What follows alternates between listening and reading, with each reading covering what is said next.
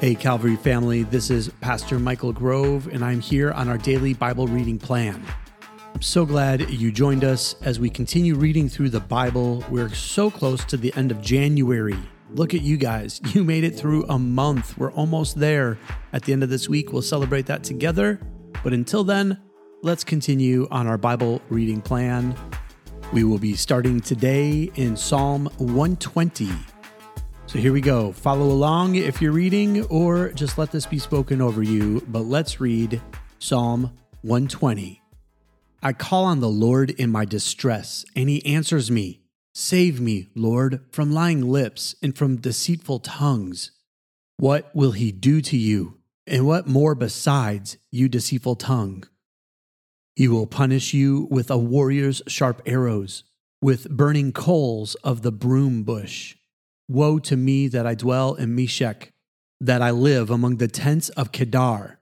Too long have I lived among those who hate peace. I am for peace, but when I speak, they are for war. Psalm 121 I lift my eyes up to the mountains. Where does my help come from? My help comes from the Lord, the maker of heaven and earth. He will not let your foot slip. He who watches over you will not slumber. Indeed, he who watches over Israel will neither slumber nor sleep. The Lord watches over you. The Lord is your shade at your right hand. The sun will not harm you by day, nor the moon by night. The Lord will keep you from all harm. He will watch over your life. The Lord will watch over your coming and going, both now and forevermore. Psalm 122 I rejoiced with those who said to me, Let us go to the house of the Lord. Our feet are standing in your gates, Jerusalem. Jerusalem is built like a city that is closely compacted together. That is where the tribes go up, the tribes of the Lord, to praise the name of the Lord, according to the statute given to Israel. There stand the thrones for judgment, the thrones of the house of David. Pray for the peace of Jerusalem. May those who love you be secure. May there be peace within your walls and security within your citadels. For the sake of my family and friends, I will say, Peace be within you. For the sake of the house of the Lord our God, I will seek your prosperity. Psalm 123 I lift up my eyes to you, to you who sit enthroned in heaven. As the eyes of slaves look to the hand of their master, as the eyes of a female slave look to the hand of her mistress, so our eyes look to the Lord our God, till he shows us mercy. Have mercy on us, Lord, have mercy on us, for we have endured no end of contempt. We have endured no end of ridicule from the arrogant, of contempt from the proud. Psalm 124 If the Lord had not been on our side, let Israel say, if the Lord had not been on our side when people attacked us, they would have swallowed us alive when their anger flared against us. The flood would have engulfed us. The torrent would have swept over us. The raging waters would have swept us away. Praise be to the Lord, who has not let us be torn by their teeth. We have escaped like a bird from the fowler's snare. The snare has been broken, and we have escaped. Our help is in the name of the Lord, the maker of heaven and earth. Psalm 125 Those who trust in the Lord are like Mount Zion, which cannot be shaken but endures forever. As the mountains surround Jerusalem, so the Lord surrounds his people both now and forever. The scepter of the wicked will not remain over the land allotted to the righteous. For then the righteous might use their hands to do evil. Lord, do good to those who are good, to those who are upright in heart. But those who turn to crooked ways, the Lord will banish with the evildoers. Peace be on Israel. Psalm 126 When the Lord restored the fortunes of Zion, we were like those who dreamed. Our mouths were filled with laughter, our tongues with songs of joy. Then it was said among the nations, The Lord has done great things for them. The Lord has done great things for us, and we are filled with joy. Restore our fortunes, Lord, like streams in the Negev. Those who sow with tears will reap with songs of joy. Those who go out weeping, carrying seed to sow, will return with songs of joy, carrying sheaves with them. Psalm 127 Unless the Lord builds the house, the builders labor in vain. Unless the Lord watches over the city, the guards stand watch in vain. In vain you rise early and stay up late, toiling for food to eat, for he grants sleep to those he loves. Children are a heritage from the Lord, offspring a reward from him. Like arrows in the hands of a warrior are children born in one's youth. Blessed is the man whose quiver is full of them. They will not be put to shame when they contend with their opponents in court. 2 Samuel chapter 17. Ahithophel said to Absalom, I would choose 12,000 men and set out tonight in pursuit of David. I would attack him while he is weary and weak. I would strike him with terror, and then all the people with him will flee. I would strike down only the king and bring all the people back to you. The death of the man you seek will mean the return of all. All the people will be unharmed. This plan seemed good to Absalom and to the elders of Israel. But Absalom said, Summon also Hushai the Archite, so we can hear what he has to say as well. When Hushai came to him, Absalom said, Ahithophel has given this advice. Should we do what he says? If not, give us your opinion. Hushai replied to Absalom, The advice Ahithophel has given is not good this time. You know your father and his men. They are fighters, and as fierce as a wild bear robbed of her cubs. Besides, your father is an experienced fighter. He will not spend the night with the troops. Even now, he is hidden in a cave or some other place. If he should attack your troops first, whoever hears about it will say, There has been a slaughter among the troops who follow Absalom. Then, even the bravest soldier, whose heart is like the heart of a lion, will melt with fear, for all Israel knows that your father is a fighter and that those with him are brave. So I advise you let all Israel, from Dan to Beersheba, as numerous as the sand on the seashore, be gathered to you, with you yourself leading them into battle. Then we will attack him wherever he may be found, and we will fall on him as dew settles on the ground. Neither he nor any of his men will be left alive. If he withdraws into a city, then all Israel will bring ropes to that city and we will drag it down to the valley until not so much as a pebble is left. Absalom and all the men of Israel said, The advice of Hushai the Archite is better than that of Ahithophel, for the Lord had determined to frustrate the good advice of Ahithophel in order to bring disaster on Absalom. Hushai told Zadok and Abiathar the priests, Ahithophel has advised Absalom and the elders of Israel to do such and such, but I have advised them to do so and so. Now send a message at once and tell David Do not spend the night at the fords in the wilderness. Cross over without fail, or the king and all the people with him will be swallowed up. Jonathan and Ahimaaz were staying at En-rogel. A female servant was to go and inform them, and they were to go and tell King David, for they could not risk being seen entering the city. But a young man saw them and told Absalom. So the two of them left at once and went to the house of a man in Bahurim. He had a well in his courtyard, and they climbed down into it. His wife took a covering and spread it over the opening of the well and scattered grain over it. No one knew anything about it. When Absalom's men came to the woman at the house, they asked, Where are Ahimaaz and Jonathan? The woman answered them, They crossed over the brook. The men searched, but found no one. So they returned to Jerusalem. After they had gone, the two climbed out of the well and went to inform King David.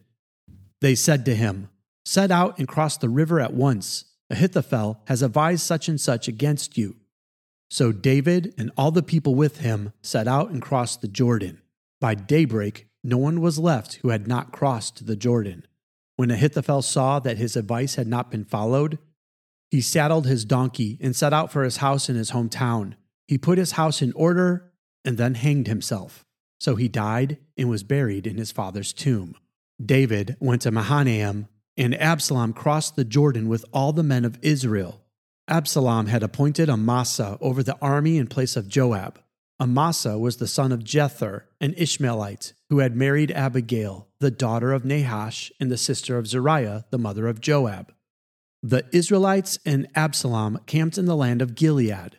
When David came to Mahanaim, Shobi, son of Nahash from Rabbah of the Ammonites, and Machir, son of Amiel from Lodebar, and Barzillai the Gileadite from Rogelim, brought bedding and bowls and articles of pottery. They also brought wheat and barley, flour and roasted grain, beans and lentils, honey and curds, sheep and cheese from cow's milk for David and his people to eat. For they said, The people have become exhausted and hungry and thirsty in the wilderness. 2 Samuel chapter 18. David mustered the men who were with him and appointed over them commanders of thousands and commanders of hundreds. David sent out his troops, a third under the command of Joab, a third under Joab's brother Abishai, son of Zeruiah, and a third under Ittai, the Gittite. The king told the troops, I myself will surely march out with you. But the men said, You must not go out. If we are forced to flee, they won't care about us. Even if half of us die, they won't care. But you are worth 10,000 of us. It would be better now for you to give us support from the city. The king answered, I will do whatever seems best to you. So the king stood beside the gate while all his men marched out in units of hundreds and thousands. The king commanded Joab, Abishai, and Ittai, Be gentle with the young man Absalom for my sake. And all the troops heard the king giving orders concerning Absalom to each of the commanders. David's army marched out to the city to fight Israel, and the battle took place in the forest of Ephraim.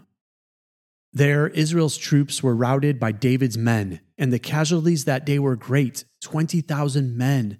The battle spread out over the whole countryside, and the forest swallowed up more men that day than the sword. Now, Absalom happened to meet David's men.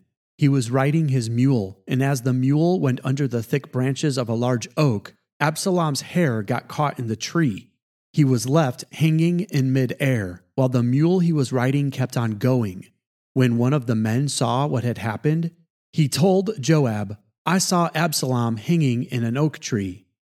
Joab said to the man who had told him this, What? You saw him? Why didn't you strike him to the ground right there?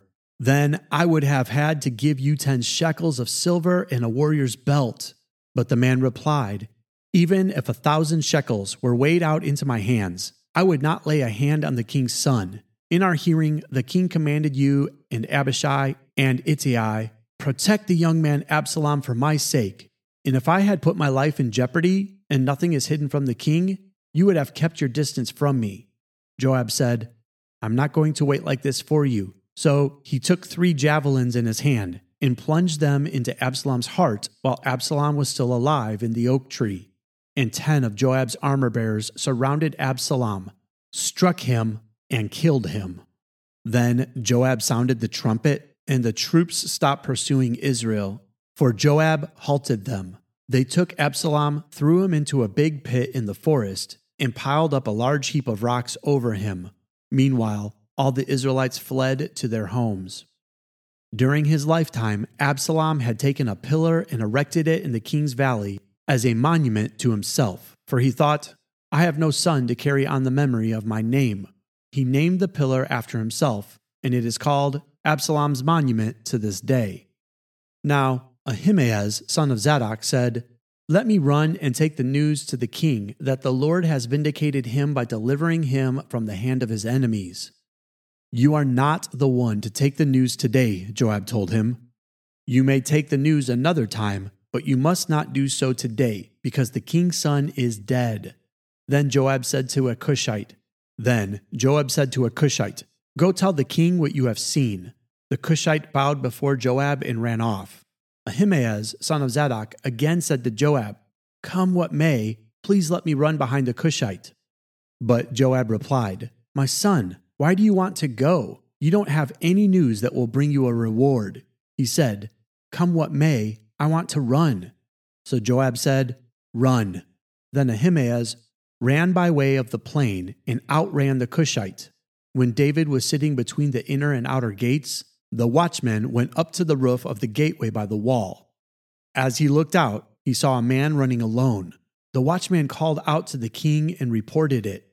The king said, If he is alone, he must have good news. And the runner came closer and closer. Then the watchman saw another runner, and he called down to the gatekeeper, Look, another man running alone. The king said, He must be bringing good news too. The watchman said, It seems to me that the first one runs like Ahimaaz, son of Zadok. He's a good man, the king said. He comes with good news. Then Ahimaaz called out to the king, All is well. He bowed down before the king with his face to the ground and said, Praise be to the Lord your God. He has delivered up those who lifted their hands against my lord the king. The king asked, Is the young man Absalom safe? Ahimaaz answered, I saw great confusion, just as Joab was about to send the king's servant and me, your servant, but I don't know what it was. The king said, Stand aside and wait here. So he stepped aside and stood there. Then the Cushite arrived and said, My lord the king, hear the good news. The Lord has vindicated you today by delivering you from the hand of all who rose up against you. The king asked the Cushite, Is the young man Absalom safe? The Cushite replied, May the enemies of my lord the king and all who rise up to harm you be like that young man. The king was shaken. He went up to the room over the gateway and wept. As he went, he said, Oh, my son Absalom, my son, my son Absalom, if only I had died instead of you. Oh, Absalom, my son, my son. This now concludes the reading for day 27 of our Bible reading plan. Let me give you just a couple of quick thoughts around this story. This story centers around Absalom, David's son. Absalom wanted to take over the kingdom. He so selfishly wanted power and prestige that he was willing to do whatever it took to get it. It all started at the gate while David was still sitting in his palace. He cleverly positioned himself to hear people's complaints he wanted people to come to him instead of the king. Eventually, he knew this would lead to people's love for him over loving David. Oh, don't be so judgy. I see this happen all the time. You know, you're at work and your boss makes a rough decision that nobody likes. So, what do you do? You allow everybody to come to you to talk about your boss. Or maybe it's a friend, and that friend is acting a little bit goofy. And so you allow all your other friends to come to you to voice their concern. Or maybe more as Christians, we do it this way we let everybody come to us with their prayer request for that other person.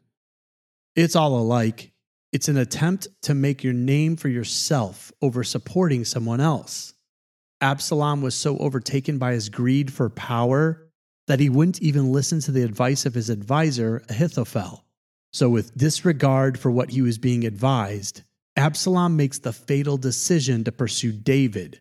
He was critically blinded by his own quest for power. How blinded are you? The truth is, we all get blinded by what we want. It causes us to not think clearly and miss the danger signs in front of us. Imagine Absalom hanging in the tree by his hair, thinking to himself, How did I get here? He was leading a battle against his own father, the king. Stop and think for a moment about your life. What decisions have you made that can be traced back to greed?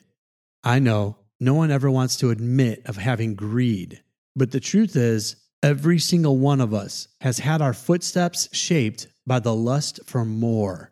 But there's always time to turn back. There's always time to soften your heart and let God redirect your footsteps. All you have to do is ask. So, may you guard your heart from greed. May you find yourself carefully weighing your every move and making wise decisions.